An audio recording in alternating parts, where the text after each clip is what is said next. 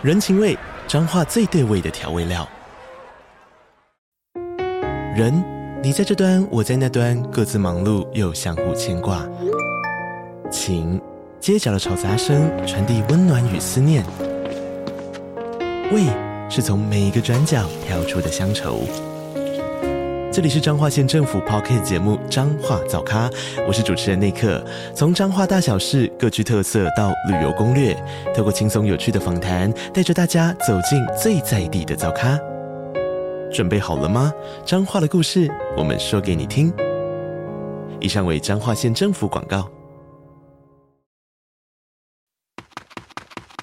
嘿，你别激动。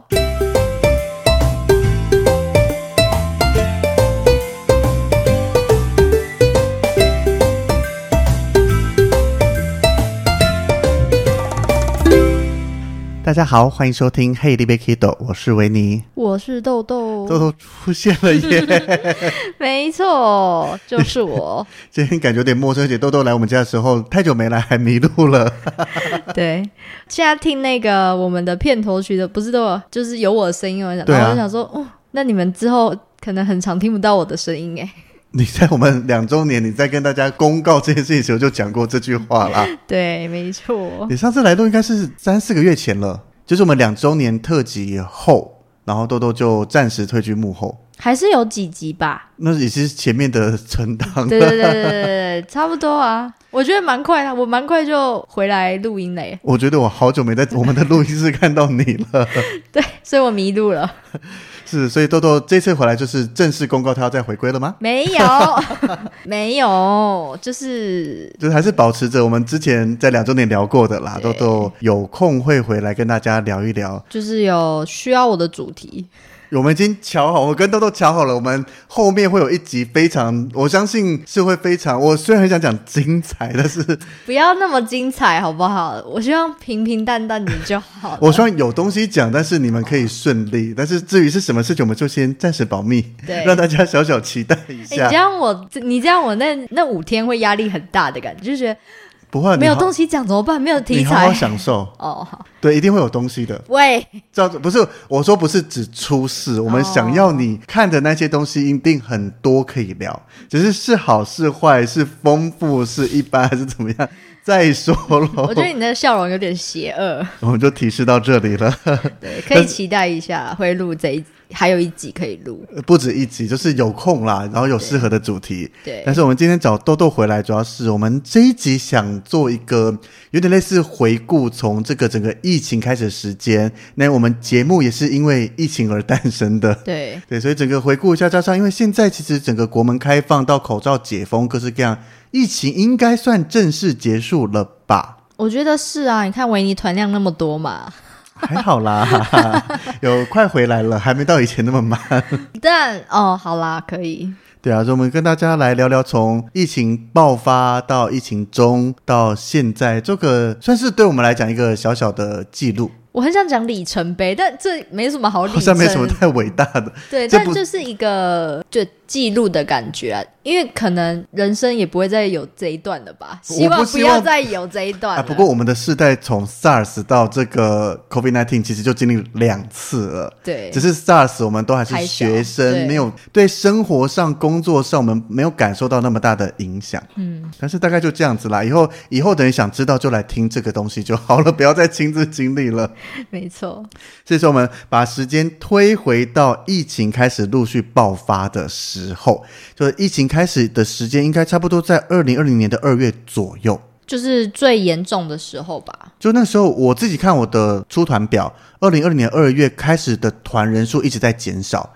那时候倒数几团，因为中间刚好有一两团的包团员工旅游，这个就是要么全出，要么全灭。那刚好我的团队有全出，所以我最后一个月除了员工旅游以外，两团人数分别是十个跟八个。就是那时候一直在取消、取消、取消，可是就讲到说取消，客人端是要付所谓的取消费嘛，照所谓定型化契约来付钱。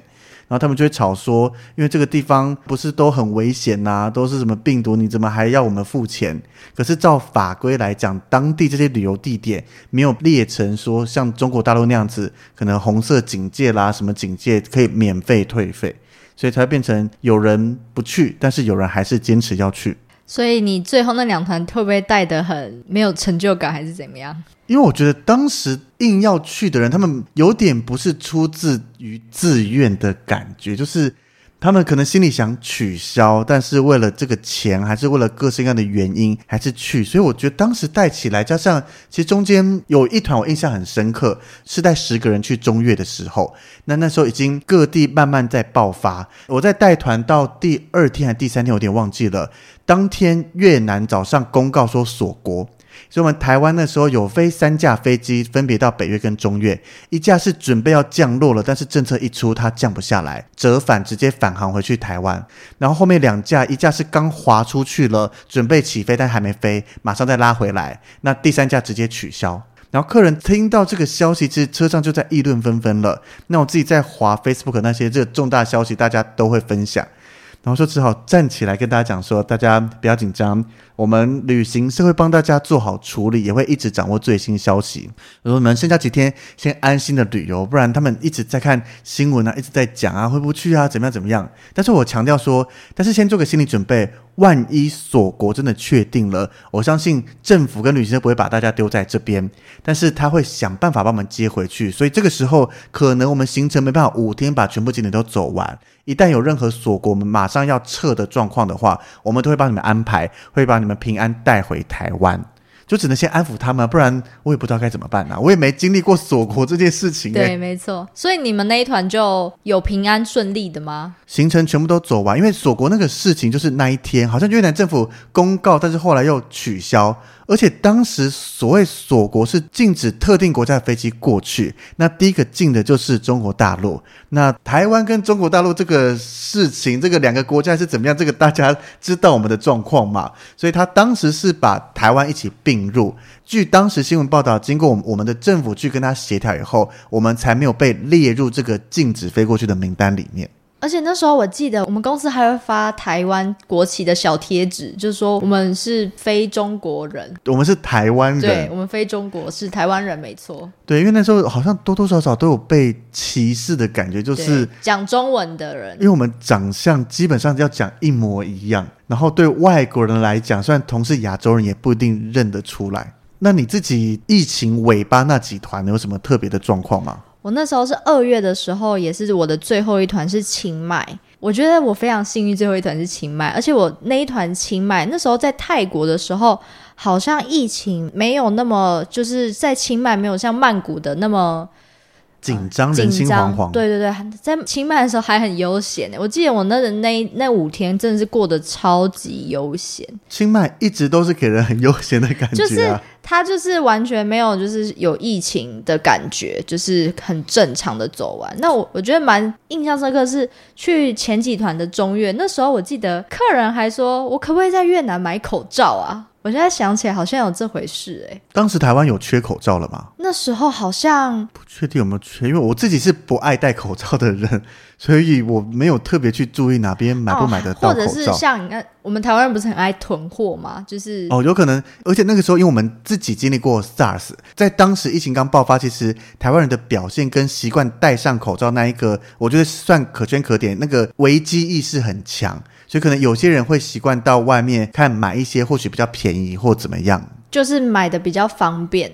然后其实疫情是二零一九十二月左右就开始爆发，开始在中国那边有出现，可是还完全没有扩展到世界任何其他地方。我们那时候可能只是以为那就只是。这个地方冒出来了的一点小小病还是什么的，结果没想到，就全世界全部都没。所以，我们到我自己的最后一团就是二零二零年的三月一号从槟城回来。我是二零二零年的二月十五号。对，因为我听我们周围其他同事好像很多都是二月中，那刚好我的团，因为刚刚讲到嘛，二月底的时候还有一团是包团去巴厘岛，然后加上后面取消的人数没有到，无法出团。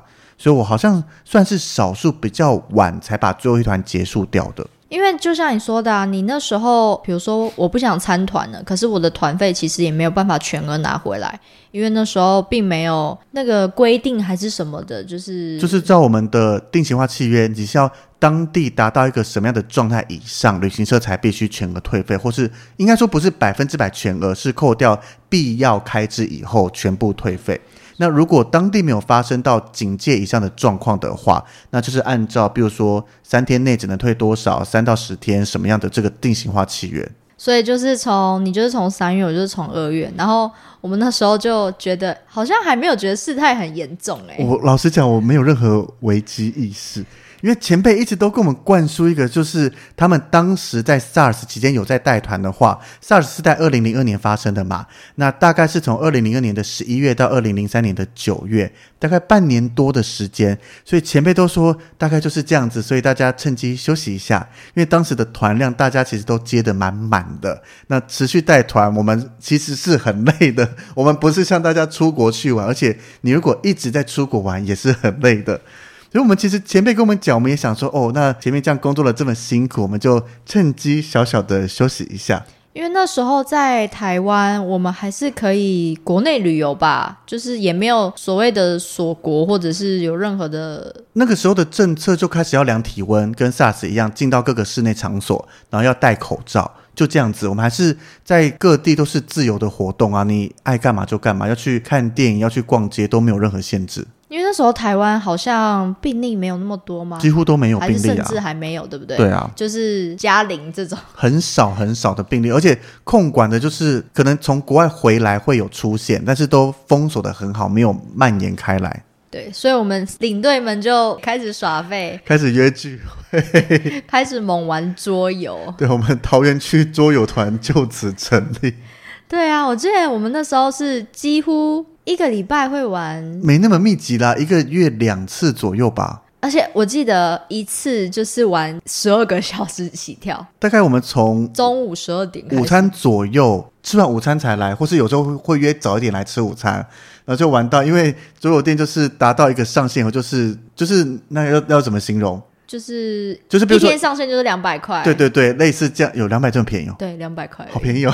现在突然想起来，老板现在觉得很亏，因为我们一路玩，要不是大家可能觉得比较晚要回去，我以我自己，我可以玩到半夜都没问题。因为在你家旁边，没有远一点，只要有交通工具，比如说我有骑车、开车，大家难得聚会玩到半夜，我也 OK。如果大家那时候知道你家空房间那么多，其实来你家玩就可以了。可是我们家没有桌游，还要特别搬过来啊，就去租一下。而且那时候大家也都知道我房我们家可以借住啊，借睡啊。对，为什么？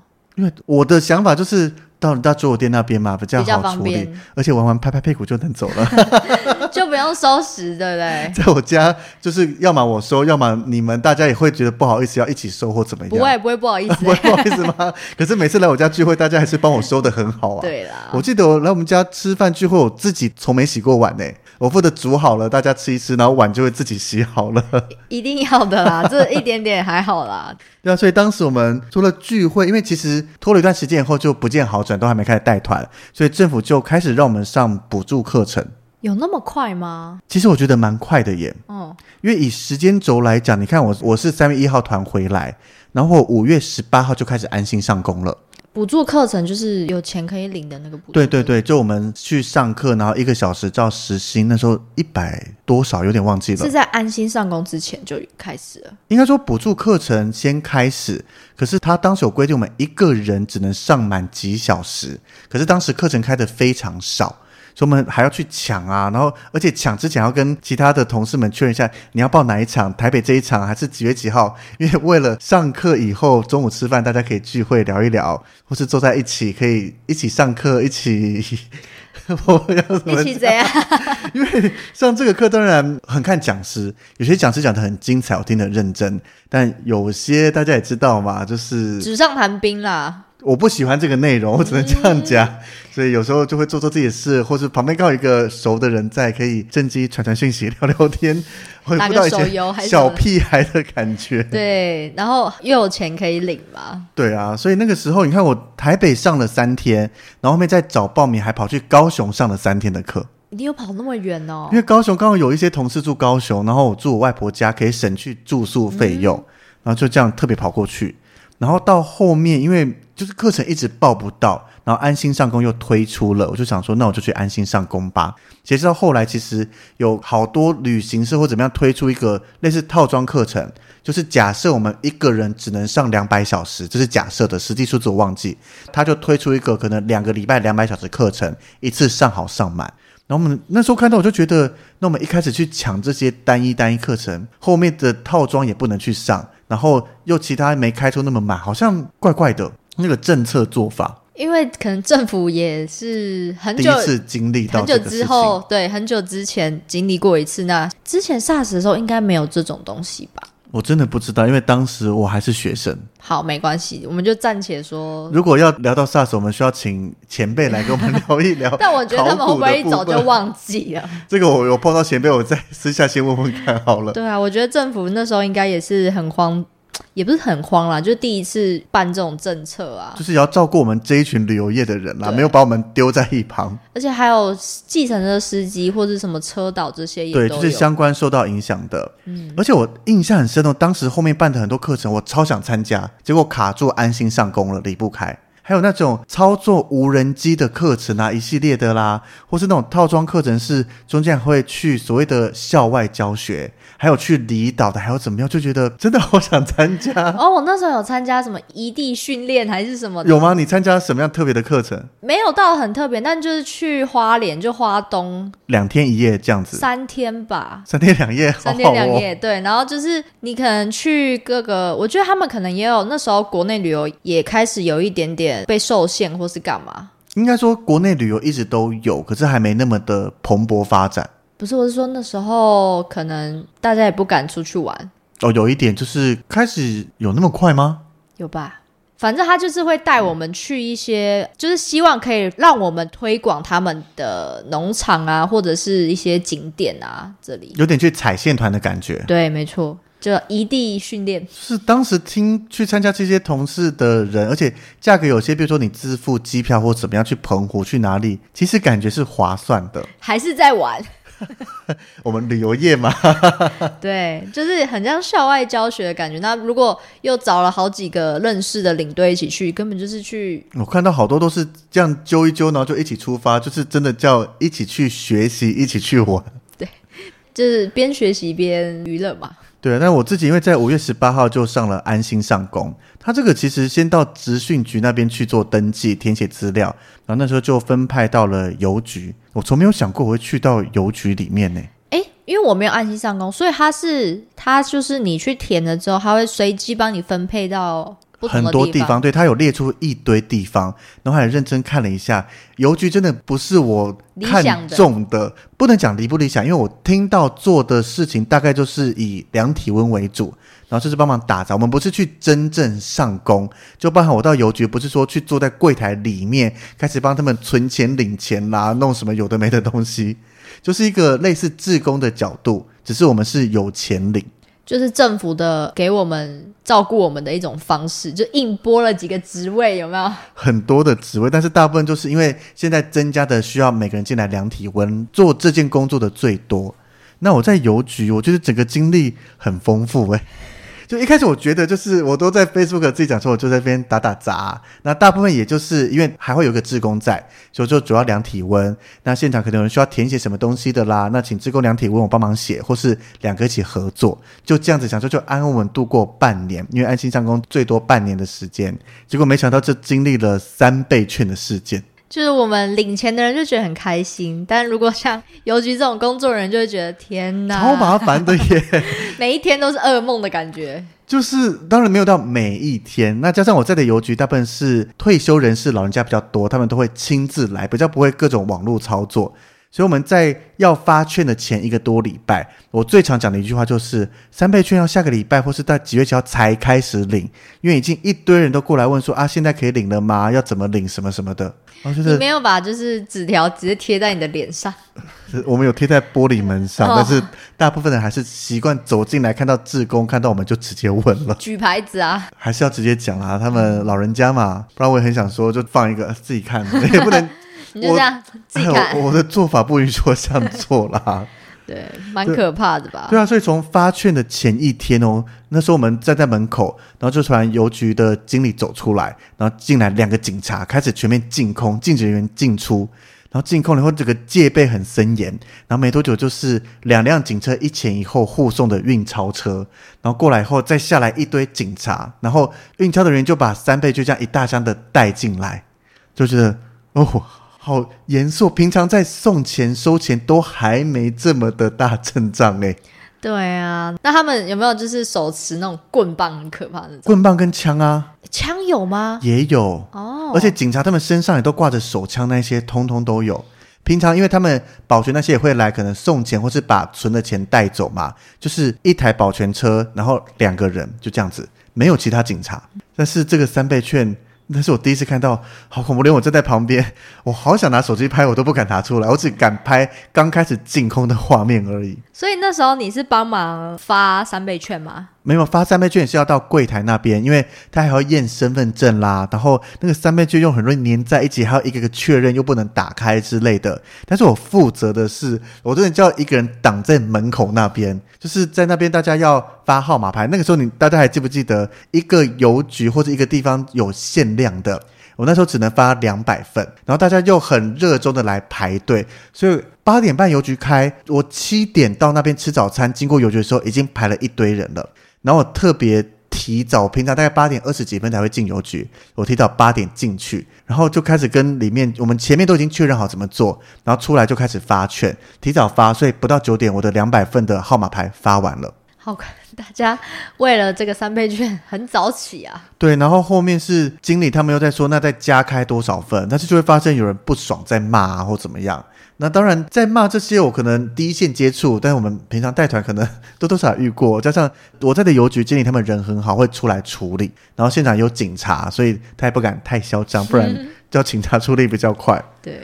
可是我觉得当时做完，我心情是开心的，就像是我做了很多很多事情。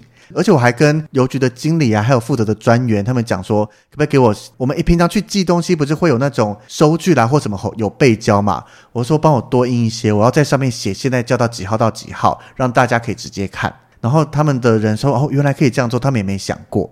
我在前面就负责发号码牌，然后拿着大声公叫好，现在请一号到十号的人往里面走，其他在外面等。现在换到十到二十号了，这样子。诶那我好奇，那时候如果是真的有事情要来邮局办理一些，还会有开邮政专门的窗口哦，都还是会有，所以里面就挤了更多人。那避免大家全部挤到里面，所以才会把要领三倍券的人在外面叫号码，叫到你才走进去，到专门的窗口去办。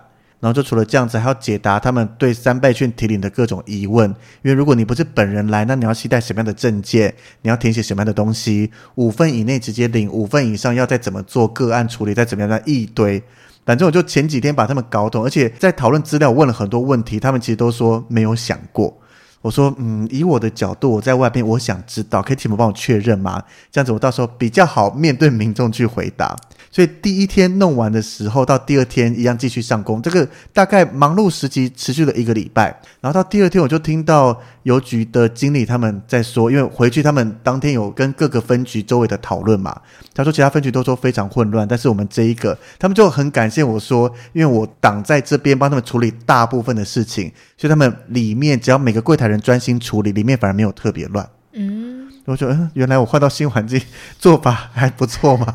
没有，就那个领队魂上身的感觉吗？领队或是包含以前在大学办活动啦，各种那这个以前的训练，我觉得都是有用的，就让你知道你怎么样可以让自己比较顺。加上当时没有太多的工作人员，大部分是我自己处理，所以当时我记得那一个礼拜，每天中午都有免费的便当和饮料可以吃。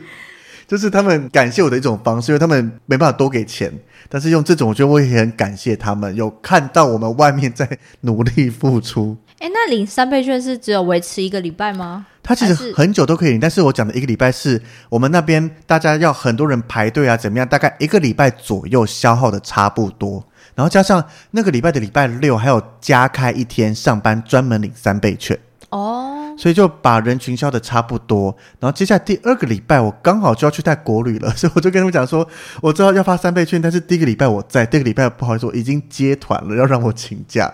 可后来听就是因为消耗的差不多，所以后面就是陆陆续续来临，没有那么的复杂跟混乱啦。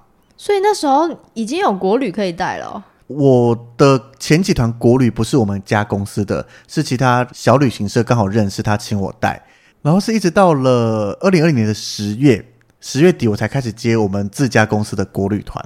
然后那个时候，因为我也我从没有想到要离开这个行业，所以可是你不会有一点就是担心或是很紧张？因为国旅你之前应该也没有带过，完全没有，我是直接就进我们公司当领队带国外团。然后就是我们就要开始拿着麦克风一路讲讲讲讲到底，就一开始一定很紧张，做了很多准备。那刚好第一团是去太平山，然后准备的资料好准备，然后也准备蛮多的，就一路从山脚讲到山上一个小时啊，然后获得的回馈那些也都还不错，然后就这样一团接着一团，从一天到宜兰到北海岸到两天三天，就这样一直带下去了。所以其实。我觉得就有一点感触，就是其实我们即使有疫情啊，然后很多人可能会因为疫情而上志或者干嘛，可我觉得有些人还是可以找到自己的出口啊。我觉得重点是你看到现在这样子，大家开始有各自行业，我像我留着带国旅，那豆豆就选择，你应该是在也是差不多这个时候就去你现任公司上班了吗？还没。还没进去，所以你还在悠闲的过日子。没有，那时候在读日文，就是学、哦、拼日检的时候。对对，但是我觉得重点是我们桃园这一群领队，因为疫情的关系而变得更熟。以前大概各自其实都是认识，但是大概我当时有一半是不会，就是有事没事就传个讯息可以聊天，但现在都 OK 了。有什么事情，桃园领队群组可以丢，或是随便找一两个，都是我敢直接丢讯息聊天的。但也有一些人其实。不是桃园人对吧？硬把硬被我们抓来。可是到后面最后熟的还是我们以桃园为主，毕竟约桌游我们就只会约在桃园啊，对，没错，不会约到其他地方去。哎，好像有哎，好像有约到台中啊。那是我们出去玩哦，怎么两天一夜出游怎么样？到底多悠闲？对，就是那个时候都还处于开始安心上工，就想说一下就会结束安心上工半年嘛，那中间都会有放假，大家就约约玩一玩。而且也就是有去上课啊，补助，然后也是有一些薪水什么的，其实也没有很害怕。就是刚好我们各自的生活压力都没有特别大，嗯。就是我们，那人家现在就会说以前赚很多，也不是，而且我们大部分都是处于一个人保全家保的这个状态啊。就是你待在家也不会有什么需要，我们不是什么上有八十老母，下有刚出生小孩，没有那么大的压力在。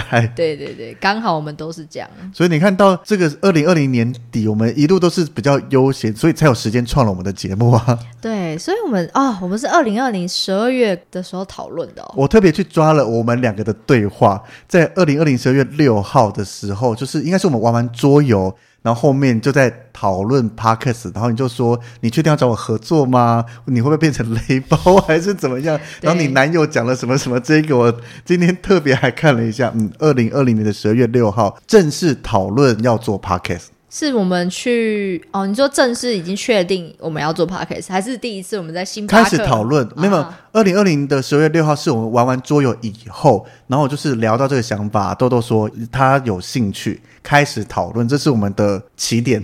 嗯，然后一直到了二零二一年的二月三号，节目正式上架，其实也蛮快的。对，我刚刚看，好快哟！我们等于讨论了两个月，而且还我们包含所有的前置作业。对啊，就是片头啊，然后片尾，然后还有买器材，买器材跟那个叫什么？我们的大头贴吗？我们的那个封面照片，请人设计这一些，其实蛮快，两个月很快，蛮随便的，哪有随便？我们很认真看待这件事情哎。不过我觉得有些事情是必须要冲动，你才会有一点点冲动，才会开始做。如果当时我提出想法，没有任何人回应的话，就不会有这个节目产生了。因为我一个人，我觉得做不起来。哎，但你现在一个人做的蛮好的啊。可是还是有你在啊，你不是消失，你是在幕后，然后我们还是会讨论，还是会怎么样的啊，不是全权我一个人处理。对啦，还是会有差的。OK。对啊，所以我就继续开始带国内旅游嘛，然后一直到了二零二一年的五月，去马祖玩了八天，回来就进三级警戒。对，所以那，那时候是每天是有多少人确诊吗？我已经忘了，数字很高，所以我自己在当时我的生活变得很固定，而且作息超诡异的，就每天作息大概我是凌晨五点左右从我的床看到那个天蒙蒙要亮了，才开始去睡觉。真的假的？凌晨五点是我的睡觉时间，然后睡到大概中午自然醒，然后就起来去煮个午餐，就简单的看今天想煮什么。平常我也爱煮嘛，然后就看我们每次去叫外送的食材新鲜起来有哪些，把它煮完再叫。然后煮完午餐以后，晚饭就会丢着，然后再去睡个午觉。哎，不是睡到中午吗？又睡个午觉。就是你会觉得吃完饭，然后就是滑滑手机，就发现有点想睡，就睡个午觉。然后睡到晚上起床以后，到我隔壁阿姨家跟他们家一起吃个晚餐。然后吃完晚餐以后，我的一天才开始，就开始上网看看影片啦，滑滑手机。然后还有一个重点就是做我们的 podcast。嗯，我觉得还好有 podcast，真的很感谢当时冲动的我们两个人。不然在三级警戒期间，我完全没有目标，诶，我不知道我要干嘛，没有工作。当然以之前的存款我还活得下去。可是，当一个人没有目标，其实以我现在回想起来，要是当时没做 podcast，我会很恐怖，我不知道我会变什么样子。暴躁的维尼，我也不知道，因为我平常不会一直追影片啊，不会一直什么坐在电视机前面一直追剧什么什么，我不太会这样子做。也许你会买拼图啊，买乐高啊。那时候没那么多钱，哦、因为那时候零收入，我不敢买这些。对对对对对，如果很多很多钱，我一定会大量买乐高回来玩。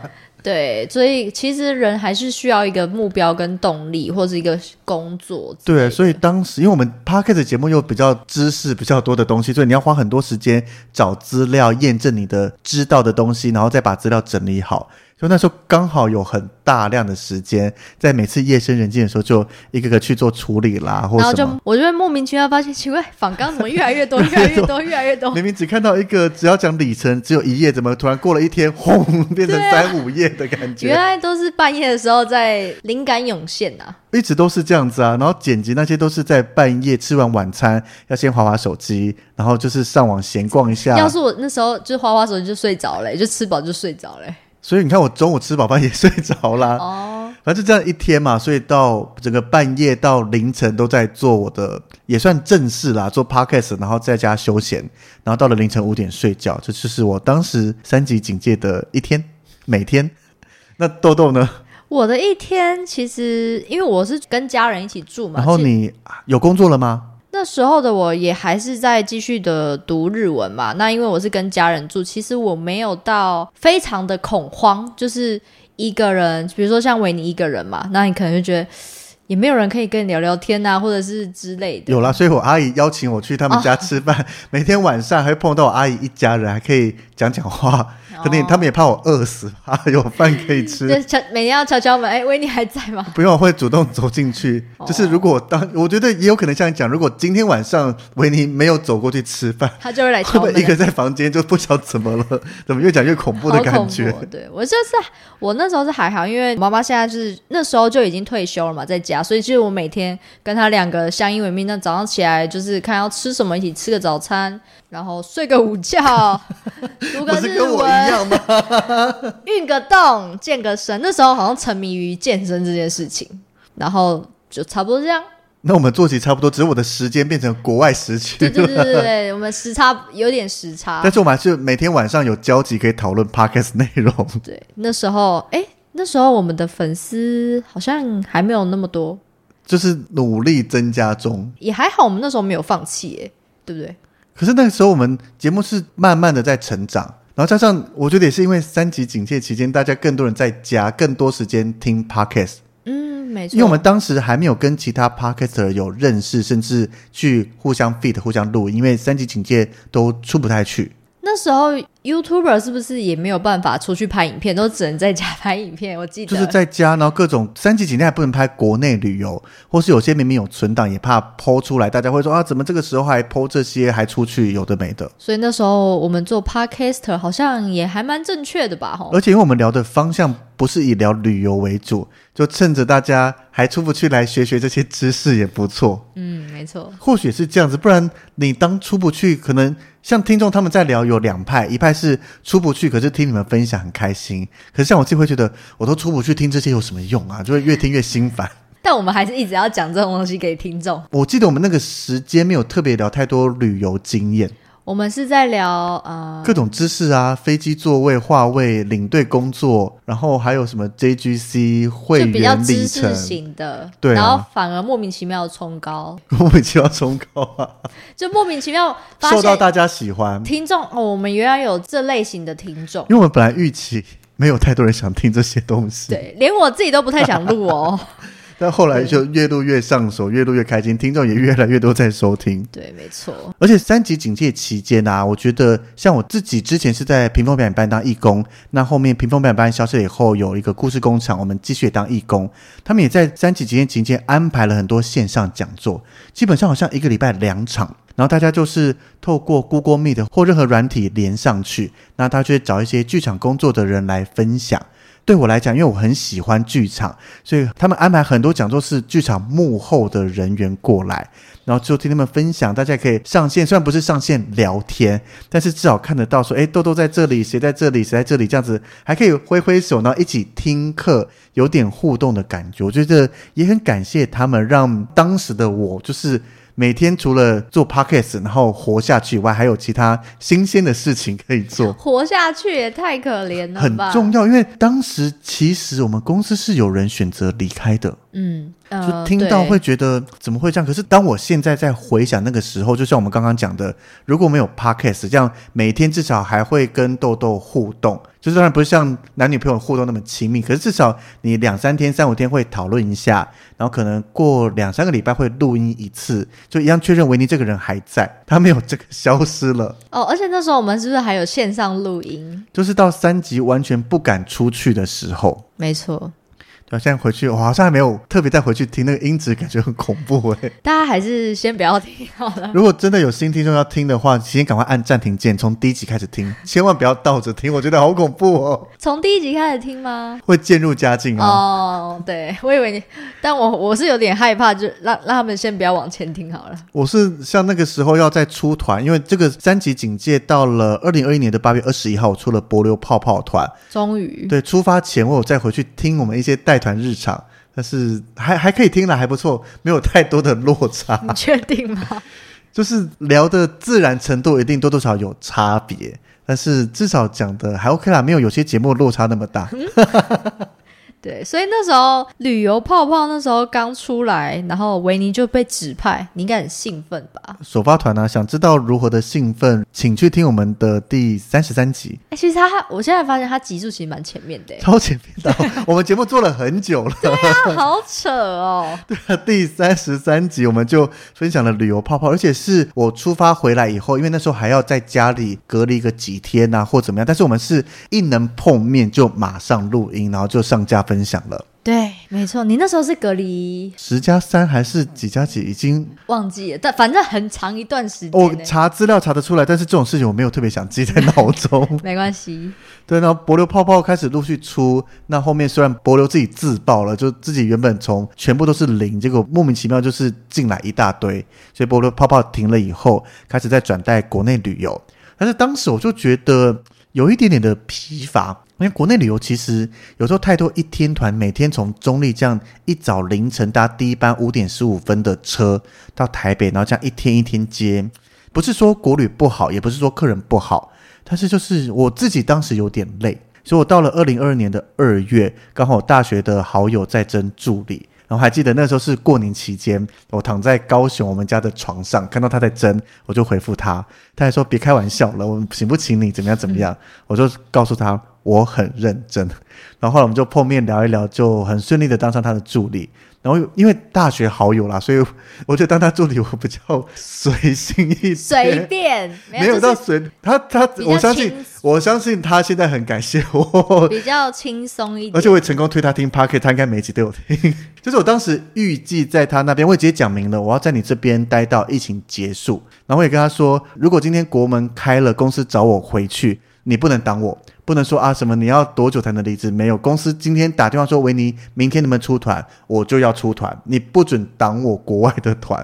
可是国内我可以请假，所以就在他那边度过了疫情最后一段时间，也算是就是换一个工作内容，换一个工作环境，然后然后你会发现旅游业还是比较 我还是喜欢旅游业啦。嗯、那当时像刚刚讲到，为什么会比较随性一点？就比如说今天要出门，突然发现下大雨，我说我今天改在家上班哦。可以 work 哦，那时候很很有名的 work from home。就是对我来讲比较轻松一点，哦、我不知道对他的角度是怎么想，应该请他来节目聊聊。确定要吗？当时当助理的维尼，请他跟你聊，我不要听，哦、比较能聊出东西来。那你要，你还是要剪啊。但是他至少当下敢讲啊，啊。对，那时候的我已经进入现在这间公司上班，我觉得也算还不错。虽然对我来说也是一个新的体验，但是现在回想。也不过就这样嘛，就是一个过渡期啊。你到一个新的环境，本来就有过渡期啊。现在就是很放松，一切上手了，对，很放松。但是你当时的目标是你在现在公司做一做，要再回旅游业吗？还是当时就决定你就是完全要转换跑道了？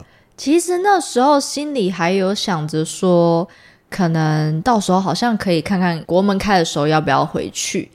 那后来好像越做就越觉得，可能自己也是有点龟毛嘛，就会觉得哦，我现在的业务上面的东西好像要交接，好像也蛮难交接，或者是也没有人可以帮我交接。怎么可能？每个人都是可被取代的，好不好？对，所以就我自己自己想小小的龟毛，那也有可能后来就会觉得，其实我心里就会有一点点害怕。但你不要担心，我就有点害怕，也许这个疫情如果我回到旅游业，那可能过没几年。又有一个这么一个疫情的话，很多人都讲过这句话。呢？那我就会想比较远，因为我会觉得我的年纪，我本来当领队的时候，那时候的我二十，才二十出头而已吧，二十出。对啊，那我那时候本来就想说，我最多最多就是做到三十岁。哦，所以你当时进旅游业的规划，就是已经有帮自己安排好，不是要做一辈子的。对对，没有大家的那种伟大的长城线或是什么的梦想。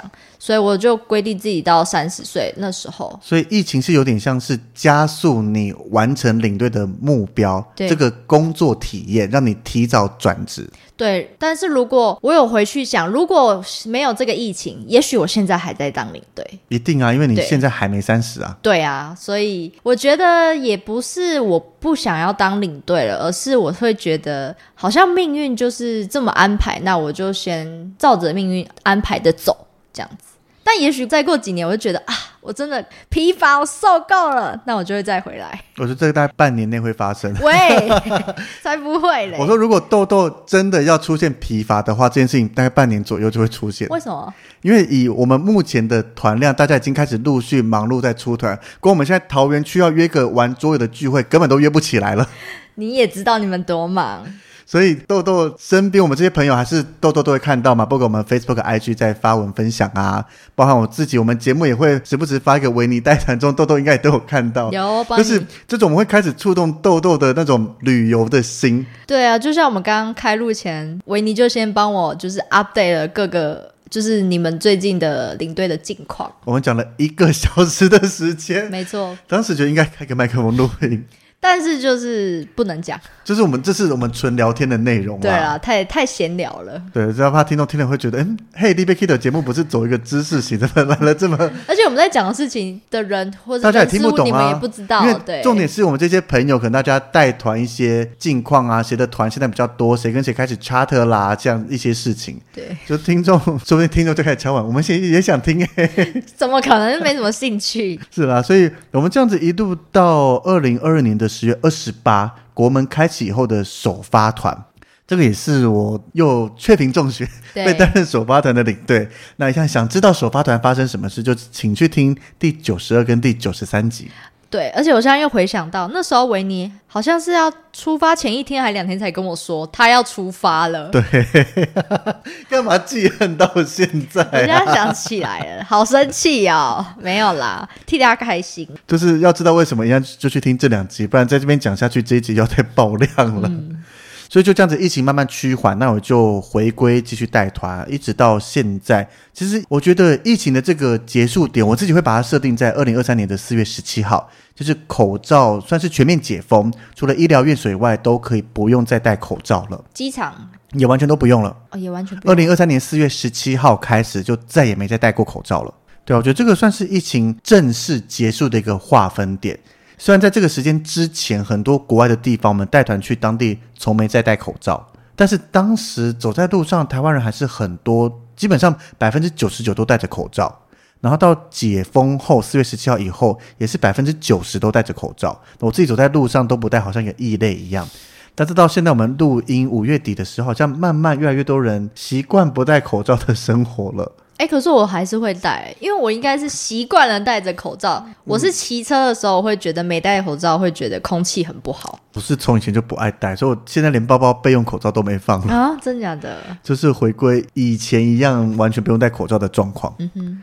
对啊，所以这整个疫情到现在，加上看我们的团量也慢慢的回来了，应该算是可以全部在步上正常的轨道了。而且现在又要暑假了，你们的团量还好吗？暑假陆续在拍，但是也蛮不错的。嗯，那 OK 了。对啊，所以这样子开始陆陆续带团，我们节目也有出现一些小小的改变。除了我自己录音，可是老实讲，我自己在录音的时候一开始超不习惯的。像我们现在录音这一集，就是录音键按下去就一直聊聊聊，然后就会超过一个多小时，还要思考，哎，哪边要剪掉，还是要拆成两集？这集有需要剪吗？是不用了，我们快聊完了。但是我一个录音哦，就是好像回到我们第一次录，断断续续讲到哪边突然卡住，然后还要停下来再想，再怎么样怎么样，就觉得真的一个人很不习惯，没有重要的豆豆在，所以是不是该回来了？就，就是如果如果要知道为什么豆豆后来没有出现，可以回归听我们的两周年特辑。对，我不是回来再录这一集了吗？我当时有没有私下跟你讲说一个人录很不习惯？好像没有，对不对？有啦，有有有跟你 小聊到，当然有跟我说。但是就是录一录到现在，好像也还 OK 了。我妈最近有称赞我说，《歌剧魅影》那一集我一个人讲的很好，大家可以去听一下《歌剧魅影》那一集啊。我这个一直在宣传前面的集数。对。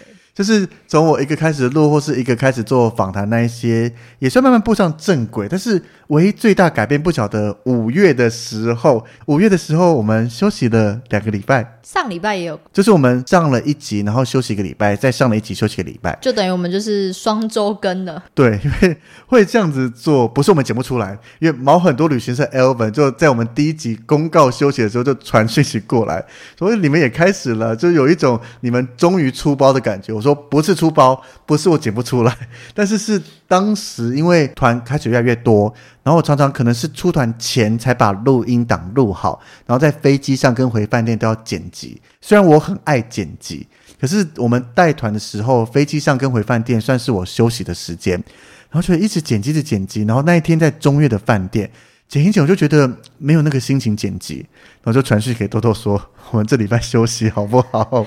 哎、欸，我收到当下，我有哎呦，终于哦，终于，你也是幸灾乐祸的表情？我不是幸灾乐祸，我不是幸灾乐，我是觉得哦，就是终于可以把这件，因为我们一开始做 podcast 本来就是没有要把它当做就是我们主要工作内容，对，我们本来就是以轻松的心情来做这件事，就是我们一直是做兴趣的，对，我们没有把它拿来当做主收入，对，因为如果要当主收的话，那个做法会很不一样。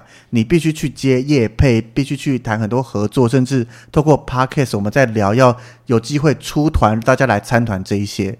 但是我们从一开始，我们两个聊的目标就是，它就是一个做兴趣的，我们投入这边投入基本的钱，然后投入基本的时间。当然中间疫情也是投入大量的时间，但是到现在开始带团，我还是必须要回到我的本业来。对，所以我说的终于是说，哦，原来维尼肯让自己休息一下啦。所以当时我虽然能花那个晚上把它剪完，但决定。你知道，你每次我明明知道，因为我都知道你的团什么时候带团，什么时候。对，我有传这个行事历给你看。然后就是有时候你明明就是连团或是干嘛，你还是丢一个录音档过来，哎，我压力也是有点大。我。而且重点丢录音档，因为我们是礼拜三凌晨五点上架，很长，有几集是礼拜二，礼拜一或礼拜二，礼拜二傍晚晚上才丢给你，然后豆豆就赶快听完，赶快上架。对，而且那是因为维尼现在就是剪辑的都蛮好，就是都不太需要修。那如果真的需要，我们从之前就很少在修，都都是我们从大概做了三分之一以后就没有什么要修的。我们一开始的合作模式是我剪完以后，豆豆听了，然后会写。标题，然后里面的内容大纲那些都豆豆写的，再丢给我。那自从豆豆退居幕后，他开始接手了幕后所有工作以后，我就是应档过去，然后接下来我就再也没管过任何事情。他就会在每个礼拜三上午五点自动上架了。对，但听众可能会觉得这应该很简单吧？有什么就是需要交接的吗？但是就是还是有落差了吼。你说落差是内容或什么吗？应该没有啊。就是因为维尼现在毕竟团很多嘛，那我相较之下可能休息时间会多一些，所以就是比较固定啦。对，就是比较作息比较正常，所以就是我就有多做了一些事情。就是我那时候压力在我，我希望是礼拜一把音档给你，因为我知道礼拜二给你，你又不一定有时间听，而且这个一听有时候就是四五十分钟，就是光听我们的节目。但是你中间听，你会一直按暂停那些去做处理吗？会啊，会啊。所以你听完一整集，整个写完，以一个四五十分钟的节目，你大概要花多久？一个半，因为有时候也会听到分心，你知道吗？就是一个半到两个小时。对啊，所以有时候礼拜二晚上丢给我，有点不好意思，尽量礼拜一赶快丢给你。对，所以有时候你礼拜二丢啊，我压力超大。但如果你礼拜一丢，我礼拜二就比如说上班时间无聊的时候就会听一下。你这可以录进去吗？你自己想好哦。可以，没问题。因为有些听众会跟我分享说，诶，我们也是上班的时候在听的。对啊，早上通勤啊什么的时候可以听一下。是的，所以我们休息的时候，其实也有一部分听众会私信我们说，哎，今天怎么没上架啊？然后像我们就会回说，维尼被带团榨干啦，然后来不及出或怎么样。但是我们以为我们会收到一些批评嘛，或者是说怎么会批评这个东西啊？就是或者是说啊，怎么会没有上呢？是这种的回应。但是有啊，有讲怎么都没上。就像我自己在听很多旅行社，他们之前时不时就会休息啊，或怎么样，我就说今天怎么又没了？因为我自己也是听众，我很了解到，我每个礼拜听习惯了以后，突然间早上起来要上班，发现没有《贝 Kiddo》的节目可以听，那个感觉会怪怪的。哎、欸，可是后来你有发现我很早就发了吗？就是比如说我们有一个礼拜休息，那我们早上五点嘛，那我可能去上班，我七点八点我就马上就发公告了，因为我很怕大家在等，在等，以为是手机怪怪的吗？对，我手机坏掉了，忘记上 传，所以我就赶快马上传。我有看到最近一次你超早就发出去了，对，没错。但是，所以我们也是在这边要正式跟大家讲，我们节目从大家听到这一集开始，其实从上个月开始就已经变双周更，之后也是双周更。对，我们双周更，我们不会停更，因为我觉得我们还有很多东西想分享，或是我们开始带团啦，豆豆也会有他的旅游规划，一定都还有东西可以聊。我觉得以我的角度，我是舍不得把这个节目停掉。对，没错。即使我们即使有时候会有一种啊好累的感觉哦，但是当真的要把它停掉这件事情，就会觉得停不掉。对啊，就因为你看到听众跟我们私讯在聊天啦、互动这一些。对，没错。因为我已经在带团嘛，他可能没有办法马上看到听众的回复，那我就会看一下。就是越来越多听众会跟我们互动，这样，而且都一次打好多字的那种呢。然后或是一些在。问状况啦，聊天那些，对我们来讲都是真的，就像我们从开始做节目一直讲到现在，我们继续做下去的最主要动力。嗯，因为它真的不是赚钱的，我们一般工作大家重点都是为了钱。我要有钱、有收入、有生活，或是我的目标。那我们做这个，就是我们获得到的是听众跟我们的互动，包含他们分享听完节目的心得，或是听到我们节目讲什么，他们有感而发。像最近有几个就讲说，他已经开始不会再讲海关改口移民官，我觉得超开心的。真的有人很认真在听，我们不断的呼吁还是有效果的。对对啊，所以我们真的舍不得停掉，不然其实心狠一点，就是停了好像可以轻松很多，对不对？对。你会轻松很多啦，你也是啊，你要要不要帮忙讨论一些事情啊，然后做幕后这些也是要花时间的啊。但你时间应该花比较多，因为你还要找人家来录音，或是自己要录音。对，没错。好啦，短期内不会停啦，半年内，半年内不会停更。这这种话我都不敢讲。呃，三个月内不会停更，我因为还没还有几集存档嘛。如果我们改双周更了以后，突然发现存档，因为我最近刚好又录了一些不同形态的，包含我很想录的找当地导游聊聊天，还有找空服员来聊天，我们都录了。然后这样录一录，发现如果改双周更，我们存档好像有点够哎。对，就是三个月内不会停更。会不会人性一懒，然后就这几个月都不想录音，剪好就好，然后到时候存档都用完，发现哎呀，又没东西可以录。又没东西可以播，赶快要录音了。但我觉得有可能，因为接下来暑假应该你会更忙。看后面排团，以我现在看起来，五月开始的团慢慢平均到三到四团左右了。所以我们回国中间可能空个两天三天，要去到一天交团，剩下的两天可能就有一天会从早睡到晚，应该没有啦，就是好好休息之类的。对。当然，准备资料啦，准备访纲、录音这些，对我们不是一个压力，但是它也不算一个放松的事情，就是也是需要认真去准备它。尤其我自己一个人录音会比较，我觉得压力会大一点。但是像豆豆有来聊天，或是有其他，我觉得熟的人会聊的，或是跟其他 podcast 会比较放放松。如果是做一些访谈，反而比较有压力一点。对，因为毕竟不是你很熟悉的人嘛，或者是熟知的领域或是什么之类，你也不知道他会给你什么回应，或是就是你比较在录音期间需要绷紧神经，那加上现在又剩我一个人在录。之前我跟豆豆一起录访谈的时候，我们的分工大部分是我走主轴，负责把主题拉回来，豆豆会负责提问。所以有时候来宾在讲，我可以先想等一下要把他往哪边拉，可是豆豆会仔细听，然后丢问题。然后就现在变成像我们之前录 Klook Workation 那一集，就是我自己要先抓好主题，但是同时要听他们讲，然后看哪边可以丢出问题，哪边可以拉到什么样的效果，会比较就是没经历过，比较不熟悉一些。但我觉得听起来也都蛮好的啊。我们那集收听率蛮不错的，对吧，大家？对，你问完他们再私信和我们就好，我们不用自己讲啦。对，我们现在越来越多听众会私信跟我们聊天了，要给维尼一些鼓励。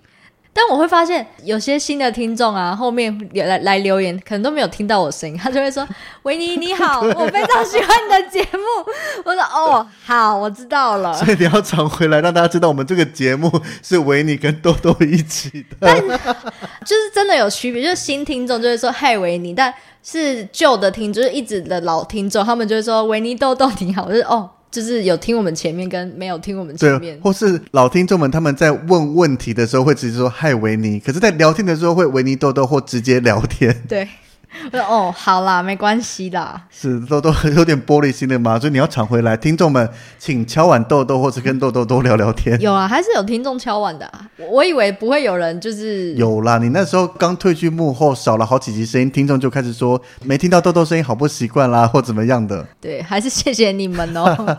所以豆豆还是会出现了，我们会虽然改双周更，那就变成两个礼拜听一次。那如果会怀念的话，可以再从我们从头开始听，因为我现在针对有些节目也开始从头再听一次他们聊的内容，因为他们也没有在跟的吗？更新也趋于缓慢或怎么样的。只是我们以后不能说我们没有停更过。对，没错。我们这个没有停更的 slogan，或是没有停更的这个传统嘛，没有停更的这个精神，就维持到了两年多。但我觉得我们维持很久了耶，大概指数旅行快门吧，没有啦。我们其他几个熟的节目，大家都有时候会稍稍休息一下。对啊，连很多啦，一定都会有休息吧，就是会说这一集有事啊，先休息。因为你看我们在带。国旅的时候完全没有休息，但是有时候国旅连团其实也连得很严重，但是当时可能就比较多时间存档落的比较多。对，因为国内旅游在台湾，对，国内旅游最多最多我带过最多就四天，可是少之又少，比较常见一天两天，所以可能今天回来可能晚一点录音，明天放假没关系。但是国外一出去就五天，然后豆豆也有他自己的安排，又不是说他正常上班族时间都空下来留给 Podcast，所以常常我们两个在对行事历，像今天也要录音的时候，一开出来好像找不出一个月有三天时间就要偷笑了。对，没错。对，所以我们这个节目未来的走向就是像我们刚刚讲的，变成双周更。那豆豆当然还是时不时的会回来。然后我还在幕后，对，大家要聊天，请直接私信，不管我们的 Facebook 或 IG，豆豆还是会回你们的。前天好像看到他说什么豆豆不在了什么的，对，然后就说他还在，他我们这个节目大部分幕后已经变成豆豆在处理了。然后我就回答说：“嗨，我是豆豆。”我都吓到啊！他就讲说：“哎。”真的耶，还是有些听众说要私信讲豆豆坏话，就发现哎，豆豆回应了。不会吧？他可能要小小抱怨说豆豆怎么都不录音，很怀念豆豆，就发现豆豆本人就出现说：“嗨，我是豆豆，想念我了吗？” 好可怕哦！好，所以我们这一集聊一聊包含重大事情公布，会不会听众以后就认为豆豆每一次出现就会要公告一件事情？下一次来可能就是豆豆要结婚了，还是怎么样吗？或是维尼不录了？不录了就换豆豆独挑大梁，就是这个节目收尾，都听众反而不敢敲碗豆豆出现了，不会啦，是啊，所以我们节目就是照我们讲的，接下来两个礼拜跟大家见面一次，然后就要进入大家很久没听到的豆豆结尾时间。哎、欸，对我忘记了，你就是你自己录了，跟你就是没有我在的结尾，你都录的很随便嘞，就是我也不知道为什么，尤其是访谈的时候。我记得最近大家如果听到我多次访谈的话，我几乎没有在讲什么，请大家到我们 Facebook、IG 啊、五星那一些，你就直接说、就是、好，拜拜，就感谢某某某，拜拜，下礼拜见，连下礼拜见好像都很少说。下礼拜见是因为我们五月在录的时候，我知道要改双周更，然后下礼拜见就讲不出口了，因为我们下下礼拜才会见面，哦、所以如果听众仔细听，我最近应该是改成下一集见。哦，OK，对，我们再也无法讲下礼拜见了，梦里相见啊。好，那我要来结尾喽。是的，那我们这集呢就到这边。如果有喜欢这集的话呢，可以到 Apple Podcast 给我们五星的好评。那我们也会在 IG 粉专呢，就是发文。那你们也可以在文下面给我们留言，或者私讯给我们，我们都会给你回应的。我们应该每一个都有回应诶，除非一些奇奇怪怪留言，我们选择忽略。对，但是我们百分之九十以上都是会回应，只是不一定及时。对，但是我们一定会尽快留言。尽快回复大家了。那我们听众大部分也都是私信给我们比较多。嗯，对。那如果有喜欢我们频道呢，也可以多多帮我们分享出去给你的亲朋好友们。对，让更多人可以知道我们的节目。我觉得我们把这个结尾把它 copy 下来以后，都放一模一样的好了。不行啦。是，所以我们就下一集再见喽。感谢豆豆暂时浮出水面跟大家聊一聊。近期还会有我出现哦，可以期待一下。对，我自己也很期待，到底会有什么可以聊的内容。好了，那就到这边啦，感谢大家，拜拜，拜拜。